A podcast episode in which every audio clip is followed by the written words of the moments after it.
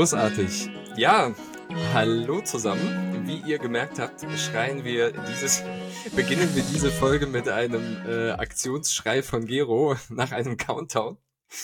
Ja, wir sind äh, wieder zurück in gewohnter Weise. Gero, schön dich wiederzusehen.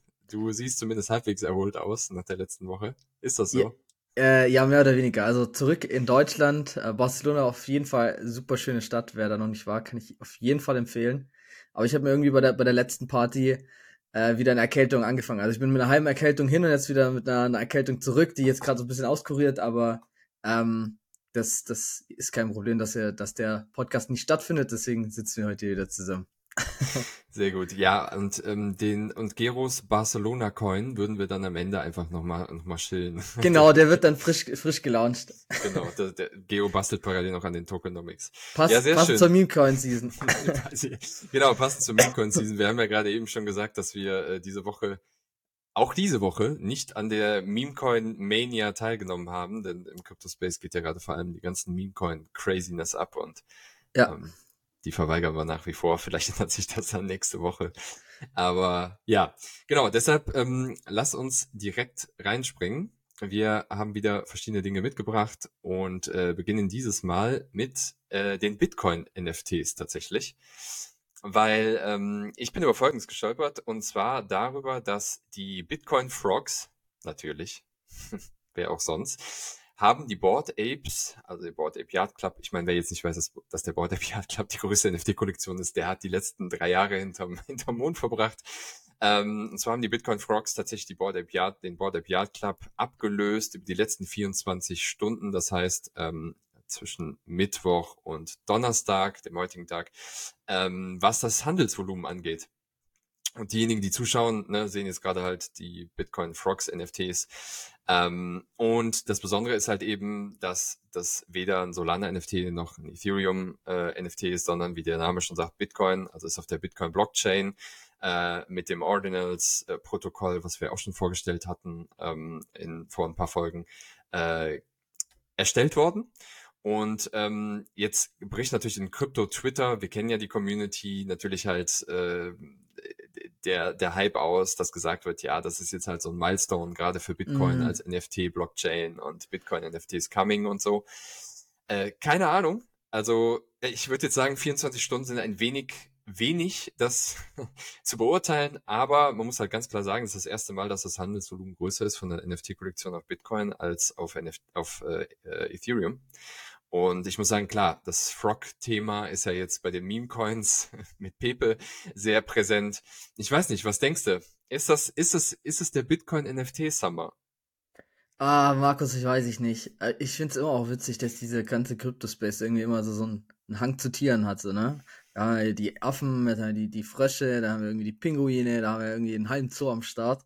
Also es ist, es ist schon immer irgendwie ein bisschen wild ich habe keine Ahnung, was ich jetzt ernsthaft mit dieser News anfangen soll. Also ich glaube, es ist halt aktuell gerade einfach Casino-Stimme und es wird halt Geld auf irgendwelche Meme-Coins geworfen, jetzt halt auf das nächste irgendwie nächste Hype-Thema und ich weiß jetzt nicht, ob das irgendwie Fundament hat, aber ich habe mich auch null Minuten mit der Kollektion beschäftigt. Aber meine erste Vermutung wäre, es ist einfach nur irgendeine Meme-Kollektion. Oder hast du da ein bisschen tiefer reingeguckt, was du mal auf der Homepage hast geguckt, ob da irgendwas an Utility versprochen wird oder ist das wieder so, so eine Standardpage wie wir hier for the culture und äh, ja, sowas. ja, das ist, das ist ein ganz klares Internet-Culture-Thema, Gero. Ich weiß jetzt nicht, was du da hast. Also ähm, ja, okay. ich finde, das, das, das ist schon genug Utility. Ich brauche keine Utility, wenn ich Internet-Culture habe. Nein, also ähm, ich, ich konnte jetzt auch nichts finden, dass es da irgendwie irgendwie eine atemberaubende Utility gibt, fernab des Themas. Ich, ich habe halt einfach so einen Bitcoin-Frog und ähm, habe halt eine, ein, eine ähm, ja, niedrige Nummer, mit der ich es halt äh, auf die Blockchain gebracht habe, wie wir das ja auch schon von Ethereum NFTs kennen, je niedriger die Nummer, desto geiler und so. Also die klassischen Themen nur halt auf der Bitcoin-Chain und äh, ich bin da voll bei dir. Ähm, lass uns mal schauen. Ich kann mir aber tatsächlich vorstellen, also bei, bei der Crazy Community insgesamt, äh, den NFTs, den Whales und den anderen Degenerates, die da draußen so rumlaufen, das ist tatsächlich halt zumindest der, der Anbruch von einem Bitcoin NFT Summer sein könnte. Aber lass uns schauen, wie sich Bin gespannt auf jeden Fall. Du hast mal wieder einen neuen Standard mitgebracht, Geo. Ja. Der, Stand, der Standard, äh, Standard äh, Blockchain Dude. Ähm, ja, genau, ich sehe, glaube gerade, das ist äh, der andere äh, Tweet. Ich hatte nämlich äh, heute, ich kann, ich kann nachher den richtigen Link rein verlinken. Ähm, ich hatte nämlich über den ERC, ich weiß gar nicht, aber es endet mit C auf jeden Fall Standard, ähm, auch auf LinkedIn gepostet. Ähm, und da geht es letztendlich drum, dass jetzt On-Chain äh, oder die Royalties jetzt auch On-Chain ermöglicht werden. Wie gesagt, ich habe da einen LinkedIn-Beitrag auch zugepostet. Ich kann den nachher auch in den Newsletter mit einpacken. Mhm. Ähm, und genau, Markus, kannst du in der Zwischenzeit gucken, dann kannst du, ja, können wir den zeigen. Das ist ja alles live. Weil diese, das ist ja, so, so, so läuft's ja. Warte mal. Dann ich genau. erzähl ruhig schon mal so ein bisschen was zum Standard. Ja, ich, ich mach, ich mach schon mal so einen, so einen kleinen, kleinen Start. Also letztendlich geht's drum, wir haben ja die, die aktuelle Problematik im Markt, dass es einen Kampf zwischen diesen zwei ähm, Marktplätzen, Blur und OpenSea gibt, dass die letztendlich ja die Creator beziehungsweise die Royalty Fees enforcen und ähm, aufgrund ähm, der Marktanteile, da sie jetzt letztendlich ja in den Kampf gegangen sind, haben die das ja immer mehr reduziert, zu Lasten letztendlich der, ähm, der, der Creator. Ähm, wenn, wenn quasi die Royalty-Fee sinkt, dann haben die nicht mehr so die Incentivierung, an den Projekten weiterzuarbeiten, was halt ein großes Problem ist. Anderes Thema ist halt, dass auch über sogenannte OTC, over der, äh, äh, genau, OTC-Deals letztendlich dann auch ähm, diese Fees um, umgehen werden können. Und genau, RC 721, äh, 721C, genau.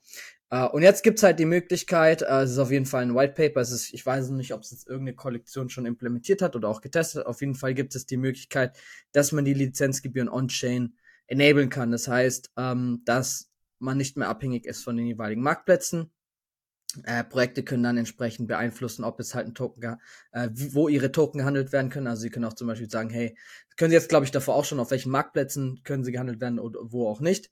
Aber was halt jetzt interessant ist, sie können auch die Royalties programmieren. Äh, und da gibt es jetzt verschiedene Arten, wie quasi die programmiert werden können. Es können zum Beispiel einerseits programmiert werden, dass ähm, Personen, die das NFT initial gekauft haben, dass die an den Royalties beteiligt werden. Also dass man sagt, hier 50 Prozent der Royalties geht immer an die Owner und 50% an die Erstkäufer. Andere Möglichkeit gibt es, dass man zwischen den Holdern und Project Ownern das anderweitig aufgeteilt werden kann. Oder dass man zum Beispiel die Royalties auch an ein separates NFT übertragen kann und damit dann letztendlich die Royalties dann auch owned von, von einer Kollektion. Ähm, also es gibt verschiedene Arten und Methoden, die auch untereinander miteinander kombiniert werden können. Ähm, was natürlich Vor- und Nachteile hat. Also Vorteil ist halt, dass man theoretisch, also laut dem Paper jetzt die Möglichkeit hat, wirklich die, äh, die Royalty Fees on-chain zu enablen, was ziemlich cool ist. Ähm, Nachteile sind natürlich auch, äh, dass halt so ein Projekt super schnell komplex werden kann. Wenn du da jetzt halt zig verschiedene Methoden miteinander kreuzt und weiß ich was, dann kann es halt super kompliziert sein. Und wir wissen ja, dass NFT-Projekte, die super kompliziert sind, meistens nicht gut vom Markt aufgenommen werden, weil die Leute keinen Bock haben, sich mit so komplexen Themen zu beschäftigen. Anderer äh, Punkt, den man beachten muss, ich glaube, es gibt technisch jetzt theoretisch die Möglichkeit, aber weißt natürlich nicht, wie es von Legal und Tax-Seite aussieht, ne? Weil sobald du halt irgendwie garantiert irgendwelche Einnahmen hast, bist du eigentlich ja wieder bei dem äh, Security Token und dann müsstest du auch wiederum gucken, okay, äh, da, da hast du die ganz andere Regularien, äh, wenn du so eine Token ausgibst. Ähm, also in der Theorie klingt erstmal cool, aber ich glaube, in der Praxis sowas zu enablen, bringt sehr viel Legal und Tax äh, Geschichten mit sich, was natürlich das dann auch wieder komplexer macht. Ich bin jetzt auf jeden Fall gespannt, ob ein Projekt vielleicht sich da trotzdem dran wagt. Ähm, die Technik wäre theoretisch jetzt da. Natürlich muss man das auch erstmal prüfen und auch ähm, die ersten Konzepte dann auch ausarbeiten und auch enablen. Ähm, aber ich fand es einfach spannend und äh, dachte, ich bring's mit, weil äh, ich finde, das ist so, so ein bisschen Innovation. Äh, ich finde es immer ganz interessant, wenn neue Tokenstandard gibt, weil theoretisch könnte dadurch letztendlich was Neues entstehen, aber natürlich muss es ja vom Markt auch immer angenommen werden. Wenn der Markt da nicht dran interessiert ist, dann ist es letztendlich nur so ein grobes Konzept. Genau. Ja. Ja, ja ich finde das, äh, da, da ergänzen, ergänzen wir uns mal, mal wieder äh, sehr gut. Ähm, ich bringe ja du, zu deiner technologischen und technischen Expertise, finde ich immer gut, dass du die ähm, so nennst. Ich bringe ja immer dann die, die fluffy, fliffy äh, Seite rein. Ja.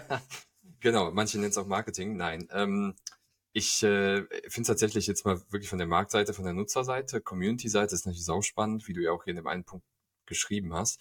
Wenn ich jetzt, äh, also erstens als Incentive-Mechanismus, das ne, kauf früh und du bekommst X von den, von den Royalties. Und ich finde, also es hörte sich zumindest so ein bisschen so an, als ob du das natürlich auch als, ähm, wie sage ich denn, nicht nur, also dass es wirklich Innovation halt auch in den NFT-Markt halt reinhaucht. Ne? Mhm. Ähm, und ich weiß jetzt nicht, inwiefern, also was, also wer zählt zu Early Adoptern? Ne? Also kann ich dann das Level auch festlegen, dass ich jetzt zum Beispiel sage, ähm, Kollektion ist zum Beispiel jetzt halt 10.000 groß, die ersten 1.000, die ersten 1.500, das kann ich ja wahrscheinlich halt dann festlegen, ne? Also wer zählt Ich glaube, das wäre auch programmierbar, ja, genau. so wie ich das verstanden habe. Und das ja. wäre natürlich halt dann wiederum cool, ähm, bis sehr cool, weil wenn ich das definiere, dann kann ich ja, ich bin ja nicht gebunden an den Begriff Early Adopter. Also ich kann ja theoretisch auch sagen, so, hey, das erste Drittel, was kauft, ähm, bekommt X. Ne? Also da habe ich einen schönen Spielraum, eben auch wirklich Leute früh reinzubringen und die, sie, sie wiederum zu incentivieren, auch andere Leute in das Ökosystem, in die Community reinzubringen und, und, und. Ne? Also da kommen wir dann halt in so Gefilde wie, ähm, also echt gutes Community Building und Loyalty, bla bla bla. Von daher, von der Nutzerseite her kommt sehr spannend, aber klar, die Seite, die du durchleuchtet hast, die gehört dazu, ne? Also. Aber ich finde es auch, ja. ich finde es interessant, weil vielleicht könnte so eine Mechanik auch so ein bisschen gegen Flipper wirken, wenn du sagst, hey, okay, du hast jetzt nicht nur das Incentive, dass du hoffst, dass das steigt, sondern dass du auch wirklich long-term theoretisch wirklich immer damit dran mitverdienen könntest. Hm. Hast du ein anderes Incentive, als wenn du nur irgendwie schnell was, das irgendwas pumpt und dass es dann flippen kannst, weil ja. ähm, du bist ja dann auf quasi auf der gleichen Seite wie die Owner, wodurch du nochmal eine stärkere Bindung hast, anstatt dass du nur hoffst, dass der Floorpreis steigt, weil ja. du quasi dann zwei Einnahmequellen hättest. Einmal den Floorpreis, wenn du es verkaufen würdest, aber andererseits auch die durchgehendes Trading-Volumen, indem du halt dann auch vielleicht Marketing für das Projekt machst oder auch einfach äh, das teilst mit Freunden und so weiter. Also interessante ja. Mechanik, aber ja, vielleicht ist es auch so, dass Legal und Text da wieder irgendwie den Riegel vorschiebt und dann ist das natürlich nur eine schöne Idee. Ja, auch ich sag mal ganz kurz die Perspektive noch für, für Web 2 Marken, ne, die jetzt entweder schon sich im NFT-Bereich ausprobiert haben oder jetzt drüber nachdenken, das noch zu machen zukünftig. Die, die Brands, die die Kohle haben, NFT Project oder NFT Strategy auf die Beine zu stellen, sind ja im Regelfall zumindest eine gewisse Loyalität von ihren Web 2 Kunden gewohnt. Und ich glaube, es gibt schon so eine, die eine oder andere Brand, die sich wenn sie denn schon ein NFT-Projekt ausprobiert haben, die dann doch überrascht war, was so der Vibe ist, auch in der Community, wenn da diese besagten Flipper halt auch unterwegs sind und wie schwierig das eigentlich ist, halt Leute wirklich loyal in der Community zu halten. Ne? Und mhm. ähm, da kann ich hier natürlich dann einfach anders, anders agieren. Ne? Also es birgt, finde ich, auch eine gewisse Chance einfach für Web 2 Markenklassische hier ähm, ja was, was richtig Cooles zu bauen. Ne? Ja, ja, ja, auf jeden Fall. Also ich, ich bin echt gespannt, ja, ob es cool. adaptiert wird oder nicht. Sehr schön. Dann lass uns übergehen zu, zum nächsten Thema und zwar Apples neues Headset, was ja bekannterweise, glaube ich, schon für viele ein äh, Mixed Reality Headset sein wird. Apples neues Headset wird am 5. Juni released. Mhm. Und ähm, was ich ganz spannend fand, war, dass hier in dem Artikel, den wir uns gerade anschauen von Cointelegraph, eben so ein bisschen spekuliert wurde, naja, was hat das denn eigentlich für eine Auswirkung auf das Metaverse oder die Metaverse-Branche, den Metaverse-Bereich, auf die Coins, auf die Community etc. Und da wird wirklich wild ge gemutmaßt und philosophiert auch auf Crypto-Twitter wieder. Ähm, dass manche eben halt sagen, durch den Release von dem Headset ist es genau der Case, der eben entsprechend dem Ganzen wieder neues Leben einhaucht, weil der ganze Metaverse, das Metaverse-Narrativ hat ja sehr stark abgenommen. Ähm, es gab, das habe ich persönlich jetzt nicht mitbekommen, aber Anfang des Jahres gab es wohl mal einen expliziten, so einen kleinen Push halt bei den Decentraland und Sandbox Coins. Das sind ja beides, ähm, ja, nennen, nennen wir es mal, äh, zwei sehr bekannte Metaverses. Ähm, als announced wurde oder so ein paar weitere Details vom Apple Headset rauskamen, haben die beiden Coins halt gepusht im Preis. Und es gibt halt viele, die jetzt annehmen, dass das jetzt wieder passieren wird mit dem Release. Ne? Und nicht nur die Price Action, sondern halt eben entsprechend auch in den Communities, dass man dieses ganze Metaverse-Narrativ wieder ein bisschen stärker erleben wird. Ich bin mir da tatsächlich nicht so sicher. Ich glaube, das ist auch ein Kommentar von einem, ich weiß nicht, ich glaube, das ist ein Tech-Autor von einem anderen Magazin, der entsprechend auch sagt, also ja, klar, technologische Innovation und Apple, wenn sie Dinge machen, machen sie die auch richtig.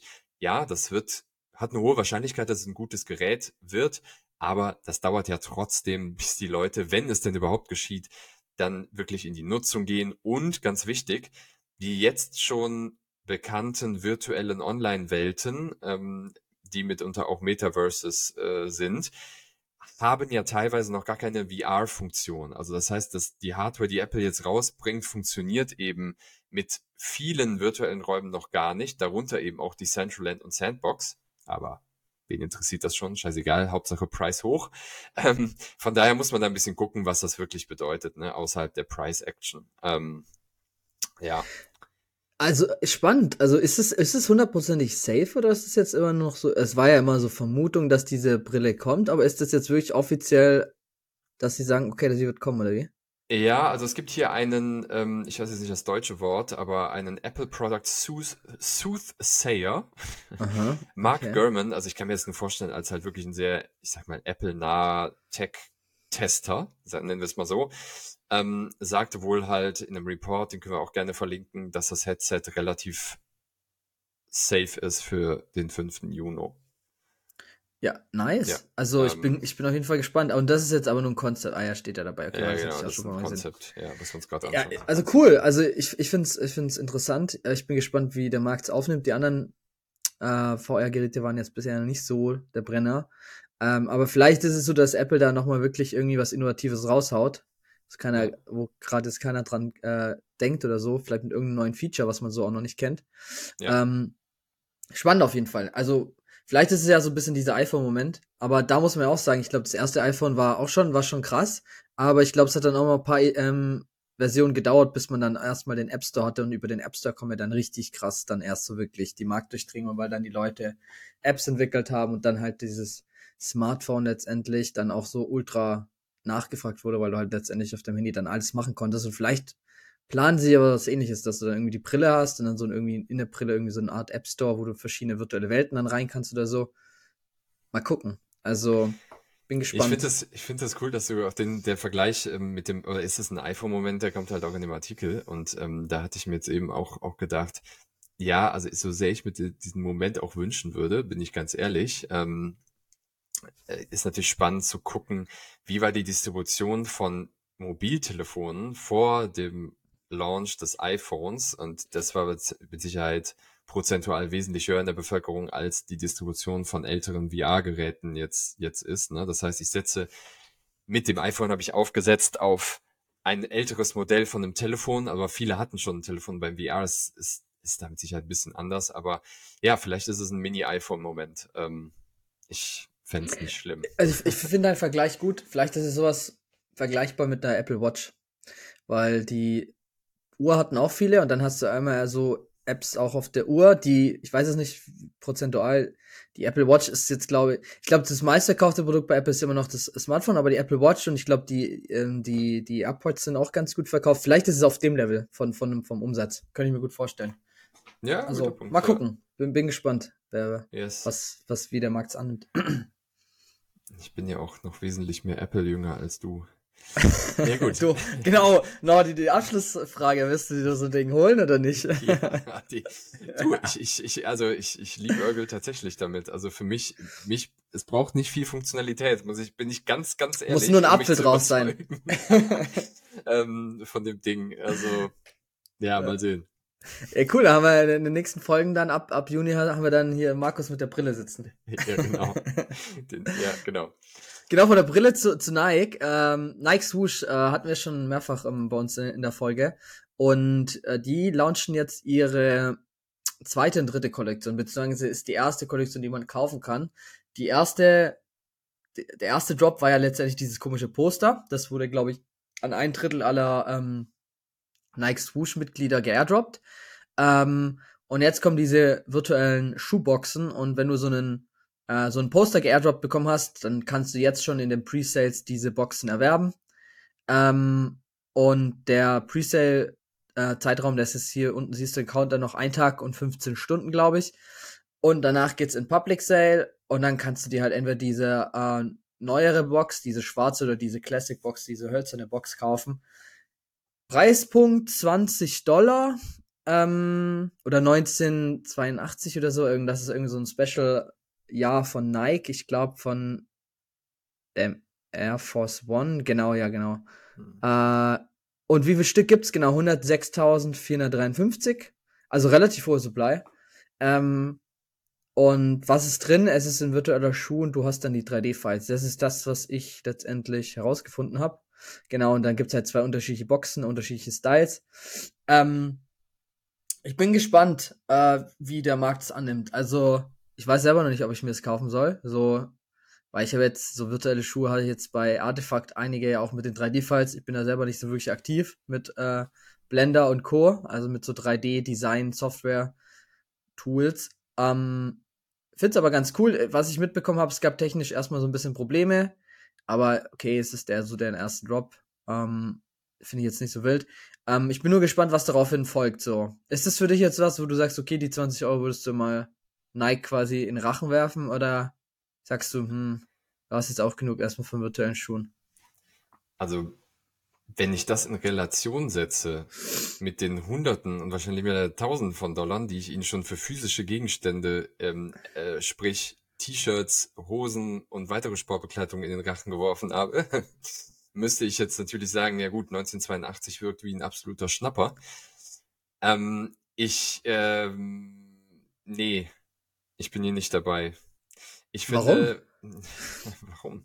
Ja, ich habe eben überlegt, wo habe ich wo hab ich das schon mal gesehen, dass sich so eine diese, Box, diese Boxen, ja. dass sich so eine Box dreht und da irgendwie so ein bisschen Licht rauskommt. Ich, der, der war auch, das war auch grau. Ein bisschen teurer, glaube ich, ne? Das war so ein bisschen teurer, ja, ja. Das hatte irgendwas mit, ähm, irgendwas mit Stein zu tun und Monolith. ja, genau. Also ich, ähm, ja, nee, also ich, ich bin ein riesen Nike-Fan. Das hatten wir jetzt schon ein paar Mal. Äh, ich, ich finde jetzt nur, auch wenn ich die Box selber jetzt halt, ja, die ist ganz hübsch, aber ich finde jetzt, da hätten sie echt ein bisschen mehr machen können. Für alle, die dies jetzt nicht, nicht wissen oder damals nicht am Start waren, Gero und ich sind ja ähm, Artefakt-Community-Member, äh, beziehungsweise Gero ja nicht mehr.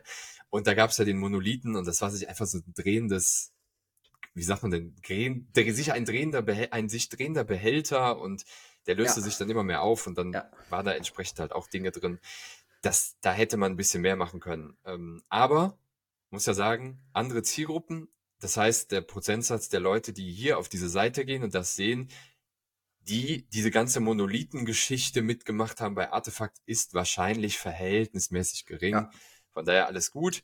Aber da bei dem Drop, nee, also beim ersten, da muss ich jetzt nicht dabei sein. Ähm, ich, äh, ja, ich aber auch, ja, ja, ich, ich, ich habe jetzt auch nicht so Digital Fashion mäßig, bin da ähnlich wie du unterwegs, äh, auch mit den 3D-Files und so. Das ist, glaube ich, sau, sau geil. Grüße an Alex hier in Frankfurt. Ja, genau. Der rastet jetzt gerade wieder aus. Aber ähm, nee, das ich, ja. Ja, also ich, ich, ich weiß auch nicht, ob es. Ich werde es wahrscheinlich auch nicht kaufen. Also auch die Supply ist relativ hoch, ne? Also ich glaube, die haben jetzt auch erst 50.000 verkauft. Okay, das ist vielleicht gar nicht schlecht. Ich glaube, in Summe, ich habe es mal ausgerechnet, wenn die wenn ich es richtig ausgerechnet habe, nehmen die so zwei Millionen oder so ein, wo ich denke, so für virtuellen Stuff ist auch easy money, ne? Also leichtet die das Geld, aber ich, ich frage mich halt, was danach dann kommt. Okay, die können ja jetzt nicht immer nur virtuelle Sachen verkaufen, weil irgendwie. Ich habe auch dann in der NFT University nachgefragt und äh, da hieß es, es ist bisher nur die 3D-Fights. Äh, ähm, ja, also ich, ich werde es eigentlich auch von der Seite beobachten. Vielleicht, wenn ich dann doch irgendwie Bock habe, vielleicht kaufe ich dann, weil ich denke mir so, hey, ich habe schon mal mehr für Gas-Fees ausgegeben bei Transaktionen, sogar schon häufiger. Ähm, dann denke ich mir, sehr komm, das ist die erste Nike, den vielleicht nehme ich mir dann einen mit. Mal schauen, vielleicht wird es ein kleiner Impulskauf. Let's see. Das ist, das ist natürlich sehr geil, wenn, die, wenn, wenn Nike mit Dots Bush und allen Folgekollektionen jetzt die ganzen geschädigten Artefakt-User abfängt, auffängt mit niedrigeren Preisen. Ja, das wäre hart. Ja, schön, Alle, das die, schön. sagen so, oh Mensch, ey, 1982, hör mal, weißt du, was ich schon an Fies auf den Kopf gehauen habe bei Artefakt? wenn das natürlich so läuft, dann kann Swoosh nur erfolgreich werden, aber ja, wie gesagt, das, äh, ja, mal, mal, mal, mal sehen, mal sehen. Cool, dass du es aber mitgebracht hast. Ähm, genau, wir schwingen einmal rüber zur ähm, Tourismusindustrie, die nämlich mit ähm, kleinen, aber feinen Schritten in den Web3-Bereich vorschreitet. Und zwar haben Lufthansa und Eurowings ähm, sich näher mit einer Blockchain befasst, die Camino Network heißt. Also sagt mir jetzt ehrlich gesagt gar nichts. Oh, nie gehört. Wie viele Blockchains gibt es mittlerweile? Äh, da müssen wir jetzt eigentlich alle kennen. Ähm, es ist, wird jetzt nicht gesagt, was es ist fast ein bisschen witzig, das zu sagen, weil wir das, glaube ich, jedes Mal sagen. Aber ich sage es trotzdem, ähm, es wird nicht explizit gesagt, welche Use Cases mit dieser Blockchain äh, in Verbindung gebracht werden von den Reiseindustrien. Jedenfalls äh, sagen aber verschiedene Executives ähm, auf Management-Level, dass man ähm, das Thema Decentralization und Tokenization mit der Chain, gut, Überraschung, angehen möchte und äh, diesen Themen auch die Zukunft gehört und sie für ihre Kundschaft oder für Teile oder für Segmente ihrer Kundschaft entsprechende dezentralisierte Angebote ähm, schmieden möchten, die dann basierend auf dieser Chain sind. Ob das jetzt also, Token, also Tickets sind, ne, wir hatten ja auch schon mal diesen einen Case von der argentinischen Airline, ähm, ob das jetzt wirklich Flugtickets sind, die per Blockchain ausgegeben werden, ob das interne Themen sind, irgendwie Supply, klassischer Supply, klassischer Supply Chain Case, wo Transparenz einfach dann besser ist oder Effizienz ähm, per, per Blockchain erhöht wird. Das wird jetzt hier nicht gesagt. Ähm, ja, ich, also was mich jetzt hier, was schon natürlich halt ein Augenmerk wert ist, ist einfach die Größe der Player. Also Lufthansa Eurowings sind jetzt keine kleinen. Ich kann jetzt aber auch nicht beurteilen, inwiefern sie vielleicht vorher schon auch ihre Fußspitzen in den Blockchain-Bereich gedippt haben. Ähm, ich weiß nicht, spannend. weißt du das? Ja. Also nee, ich habe keine Ahnung. Also ich, für mich ist die News relativ neu. Aber ich glaube, Lufthansa und Eurowings gehören die nicht zusammen. Es ist nicht gleiche Konzern, nur eine Tochter. Schon, oder? Also es ist ja. ein, ein, Ja, soweit ich, also genau. Ja. Ich also ich frage mich halt manchmal bei den ganzen News, ob das dann manchmal vielleicht auch einfach nur irgendwie so PR ist, wenn da gar nichts genau announced wird. Also am ehesten würde wahrscheinlich halt passen, entweder dieses Loyalty-Thema oder halt äh, die Tickets, so wie die andere äh, Airline, das hat man jetzt schon mal gesehen, genau hier mit NFT als Tickets. Ähm, aber bin mal gespannt, ich verstehe jetzt nicht ganz, warum die da wieder so eine ultra random, für mich unbekannte Blockchain da nutzen. Kommt es immer so vor, als wäre dann irgendwelche gute Business Development äh, Menschen von solchen Blockchains ganz gut und haben da Kontakte und drehen dann den, den, den äh, C-Level da irgendwelche Blockchains an und die haben ja wahrscheinlich keine Ahnung und denken, oh cool, wir machen mal was mit Blockchain und nehmen dann halt die nächste dahergelaufene Blockchain, weil macht ja keinen Sinn, auf irgendeine zu setzen, wo du null Traffic drauf hast. So, also. Also ähm, ich, und es ist jetzt meine, ist meine, meine Mutmaßung. Ich kenne die Blockchain nicht, aber ich noch nie gehört, nie irgendwie Top 20 oder Top 30 irgendwie gesehen. Dann denkst du auch so, okay, also hm. Also ich könnte dir jetzt hier eine ganz klare Fliffy-Fluffy-Antwort drauf geben. Für mich ist das total logisch, auf das Camino-Network zu setzen, weil als Reisecompany Camino gleich Weg, das ist ja offensichtlich. Ah, ja, ja, okay, I see, I see. Es ist ja, es ist ja offensichtlich, dass ich da auf das Camino-Network gehe als Reisecompany.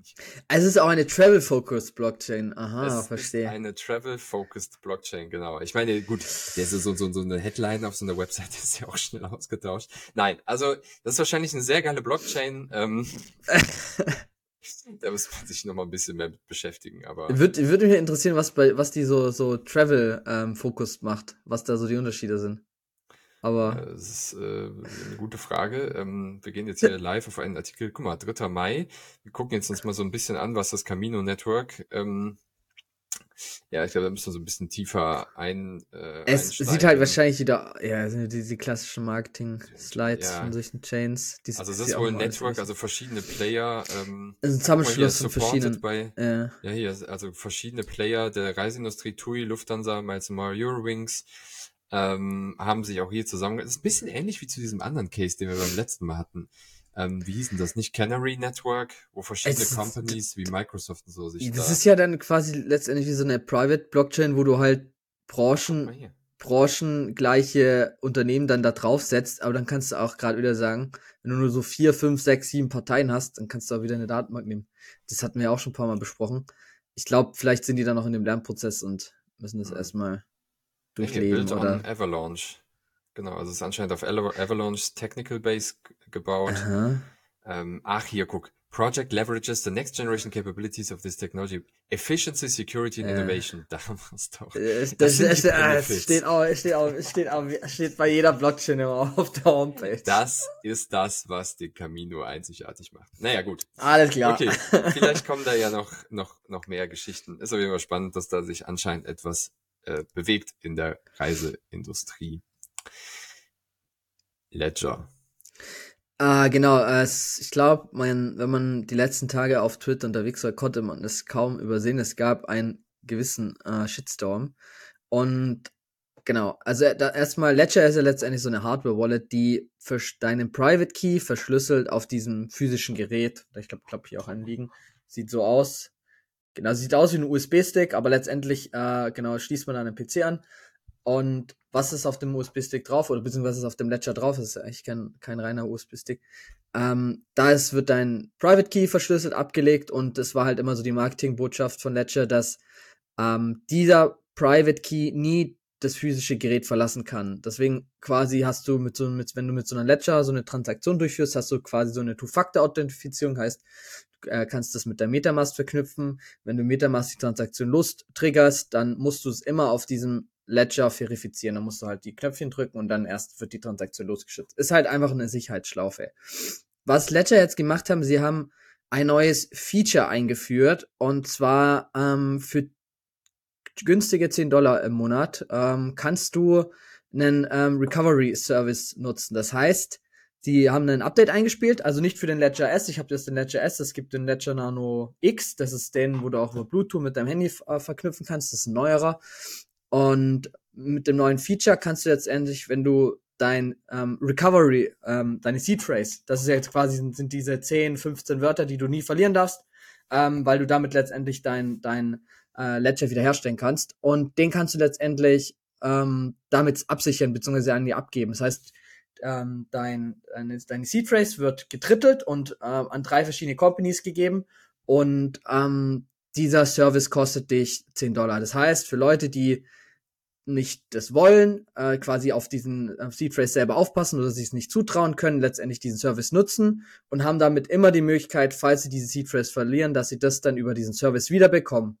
Klingt das erstmal ganz cool, aber dadurch wird halt eine Sicherheitslücke in dem, in dem, in dem physischen Gerät aufgemacht, weil dadurch, wenn jetzt da vielleicht irgendwie ein Hacker oder irgendwie ein Sicherheitsfehler entsteht, ist jetzt endlich halt eine Schnittstelle offen, dass halt dieser Private Key von diesem physischen Gerät ähm, extrahiert werden kann. Ähm, genau, und es gab jetzt halt ziemlich, äh, einen ziemlichen Shitstorm auf Twitter, weil halt viele immer gesagt haben und auch die ursprünglichen Aussagen von Ledger waren halt immer, ähm, wir werden nie ein Feature enablen oder es ist technisch nicht möglich, dass dieser äh, Seed, dass diese Seed Phrase letztendlich dieses physische Gerät verlassen kann. Ähm, und dadurch haben sie letztendlich sich jetzt selber widersprochen, weil sie ja genau jetzt so ein Feature einführen.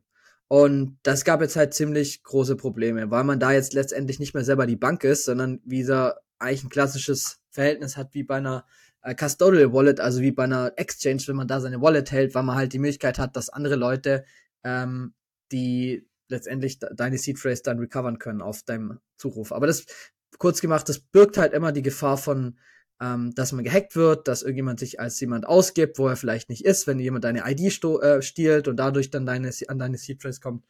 Äh, ja, ja, ja, ja. Also in solche Richtungen kann es dann halt laufen und das ist halt so ein bisschen das, was halt sehr, sehr stark auf Twitter kritisiert wird. Ähm, genau, wie ist meine Meinung? Ich, ich finde es auch nicht so dolle. Ich finde es ganz cool, dass es letztendlich jetzt nur die neueren Ledgers betrifft. Äh, ich habe einen Ledger Nano S, von daher ist es für mich jetzt nicht so schlimm. Ich würde es nicht nutzen. Ich kann es unternehmerisch verstehen, weil Ledger ein Hardware-Unternehmen äh, ist und Hardware skaliert nicht so gut. Und jetzt haben sie letztendlich erstmal so ein Software-Feature, was sie monetarisieren, was halt super gut skaliert. Ne? Wenn du jetzt so ein Abo hast, 10, 10 Dollar im Monat für alle Leute, ähm, die da keinen Bock drauf haben, da werden bestimmt einige nutzen und ich glaube auch, dass es für die Mass Adoption vielleicht gar nicht schlecht ist, weil halt, was wir gelernt haben, viele Leute damit nicht klarkommen, äh, selber die, ihre eigene Bank zu sein.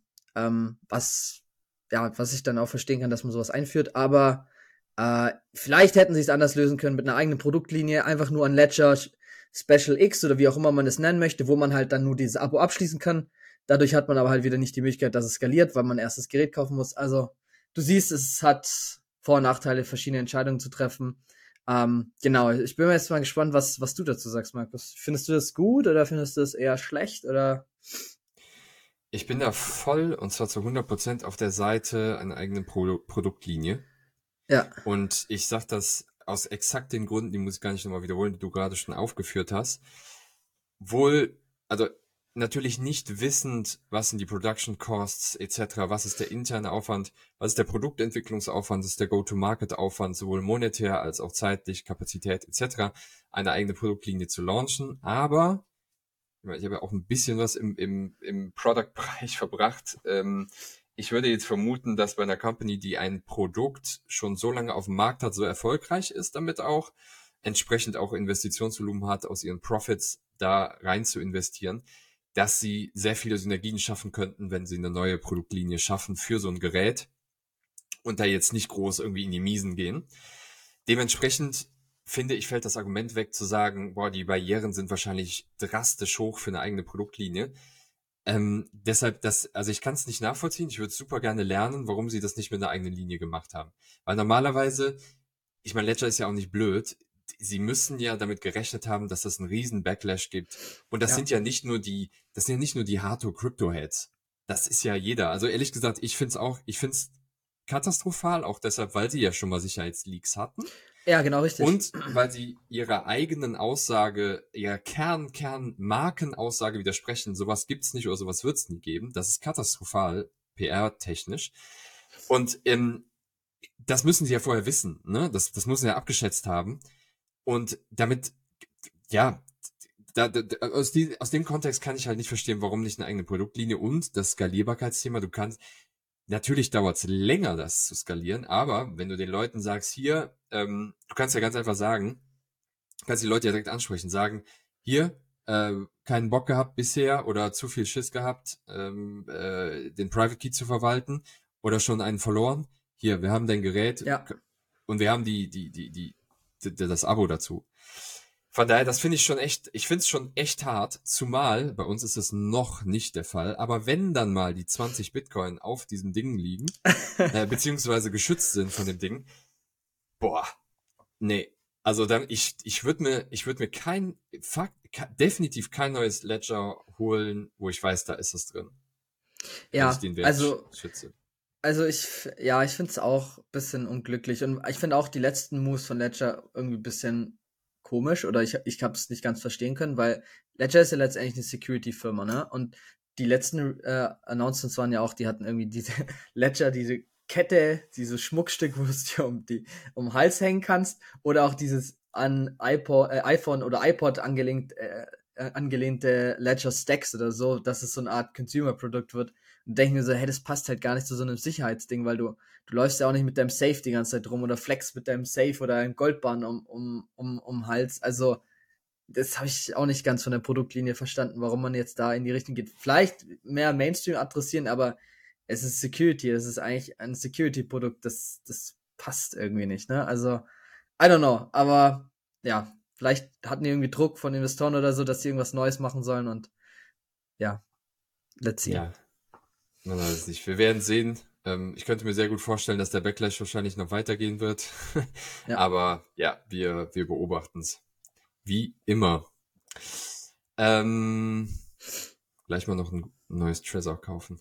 Okay, dann ähm, ähm, kommen wir zum letzten Artikel für heute und wir schließen, wir haben mit den Meme-Coins eröffnet und wir schließen mit den Meme-Coins.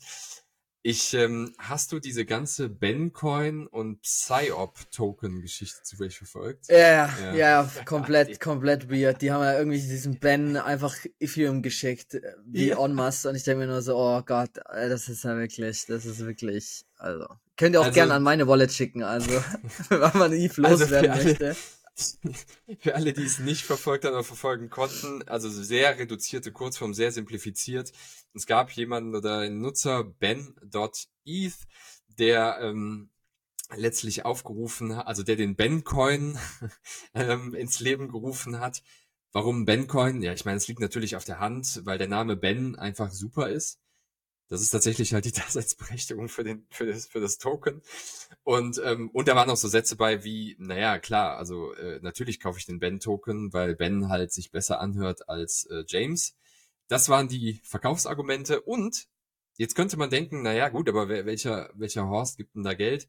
Äh, naja, also genau sieben, was der Wert von sieben Millionen ähm, Gegenwert äh, Ethereum wurden Ben.eth rübergeschoben ähm, für seinen neuen Coin, also dem Psyop äh. Ähm, und da muss man halt echt sagen, äh, also das Ben-Token war sein erster Streich, dieser Psyop-Token war sein zweiter Streich. Je, bei beiden Projekten haben Leute ihm einfach mehr oder weniger blind einfach Kohle rübergeschoben. ähm, mit den Versprechen wie, ja, ihr gehört, ihr bekommt hier saugute Preise, so, ne, äh, Vorverkaufsrecht und ich weiß nicht, was da noch alles drin stand. Und das ist einfach crazy. Also, wenn man dann hier liest, also Ethereum Users have since sent 3843 Ethereum an diesen besagten Ben.eth, ähm, um an diesem Psyop äh, Launch teilzunehmen. Ähm, und das Beste ist, der Launch hat noch nicht stattgefunden, sondern Ben.eth hat den Launch mehrfach schon verschoben. Das heißt, ja, es, es, es, es, wurden über Tausende von ETH an Bender ETH überwiesen. Es hat noch kein Launch stattgefunden und er verschiebt ständig. Also da. Es ist, also ich, mir fehlen da echt die Worte. Nicht. Das ist auch das, wo mich gerade so ein bisschen auch eher so die, wo, wo ich jetzt nicht so aktiv bin im Space, weil du halt solche Sachen liest und dass die Leute halt so, so solchen Leuten Geld hinterherwerfen. Und dieser Ben, die erste Kollektion, das hatte ich, ich hatte einen, einen Thread gelesen, ich versuche es auch nochmal grob zusammenzufassen der hatte den Token relativ kurz gelauncht und hat dann direkt gesagt, er gibt es jetzt ab, ab irgendwie an irgendjemand anderes und keine Ahnung und launcht direkt einen neuen, weil er hat ja gezeigt, er kann irgendwie den Preis pumpen, so. Es ist halt null Und das Geile ist ja, dieser sorry, wenn ich einhake, aber dieses, dieses jemand, er hat ja an, an den Influencer, an diesen, ähm, ja, ja. der sowieso echt sehr oft in der Kritik äh, äh, stand. Ähm, der Token took off, Ben Armstrong, genau, Ben Armstrong, der kontroverse Crypto-Influencer hat es promoted, genau wie du gesagt hast. Ähm, und mit diesem Argument, weil Ben sich besser anhört als James. Und das Ganze hat dann in einer 500% Rally für den Ben-Token geendet. Also ich meine, wer gibt denn da das Geld rein? Ja, das Leute. ist halt pures Casino. Es ist halt einfach nur, die Leute denken, okay, das ist Meme-Coin-Season, ich kann hier 2, 3 X machen in einem Tag und ja. ich versuche meinen Klicks. So, mehr ist es halt nicht so, ne? Aber ja. Äh, ich würde halt nie so irgendeinem random Dude irgendwie Geld schicken, so. Also, nee. da hört es dann echt auf, wo ich mir denke, so, pff, wow. Und ja, nee, ich, also, ich, kann mir vorstellen, der Ruck jetzt äh, Twitter-Account gelöscht und dann ist ja. äh, Gebläre wieder groß. Ja, also ich habe das Aber nur einmal erfolgreich mitgemacht. Da bin ich auf so eine Seite gemacht, die war sehr hübsch gestaltet. Da ähm, stand dann ähm, einfach 0,5 Bitcoin schicken und einen Bitcoin zurückerhalten. Kriegst das du doppelt zurück, ja genau. Das, ja. das hat sehr gut funktioniert. Aber außerhalb des, diesen, dieses Cases hatte ich da auch, ist ja nur Pech. Ja, ähm, ja, Leute, also wer da noch nie mitgemacht hat, ähm, bitte auf jeden Alles Fall gemacht. mitmachen. ähm, das ist absolute Craziness, genau wie du so schön gesagt hast, das ist echt Casino und äh, da verbrennen sich die besten Crypto, äh, wie sagt man denn, Crypto Insider dran. Ja, da wird halt auch immer voll viel Trash auf Twitter gepostet. So, ja, hey, ich habe jetzt mit Meme Coins so viel Geld gemacht, lest mein Thread, wo ich mir denke, es ist so, es ist so Engagement Farming, so extrem, Ich, ich wollte gerade sagen, genau. Da wird ah. zum einen wird an den, an der, an dem, an dem Wertzuwachs des gesch, geschilten, promoteten Tokens ähm, profitiert. Zum anderen bekomme ich dann eben entsprechend auch noch Reach auf ja. Twitter. Äh, ist ein schönes Geschäftsmodell für diejenigen ohne Gewissen. Ja, ja. ja. Ja, gut. Gut. Dabei belassen wir es für heute. Ähm, wilder Mix aus verschiedenen Bereichen. Ich würde sagen, ähm, wir sehen uns nächste Woche wieder. Wir lassen das alles erstmal sacken. Und Hoffentlich mit weniger Meme-Coin, aber hoffentlich mit sieht, sieht nicht danach aus, aber let's see. Und vielleicht haben wir nächste Woche, bis nächste Woche uns dann doch äh, so eine Nike Swoosh-Box gekauft. Ja, genau. Also, genau. Nächste Woche promoten wir die Nike Swoosh-Box. Sehr schön, Gero. Vielen Dank wie immer. Vielen Dank an alle, die zugehört haben und äh, zugeschaut haben. Ähm, bis zum nächsten Mal. Gerne. Bis zum nächsten Mal. Ciao, ciao. Ciao zusammen.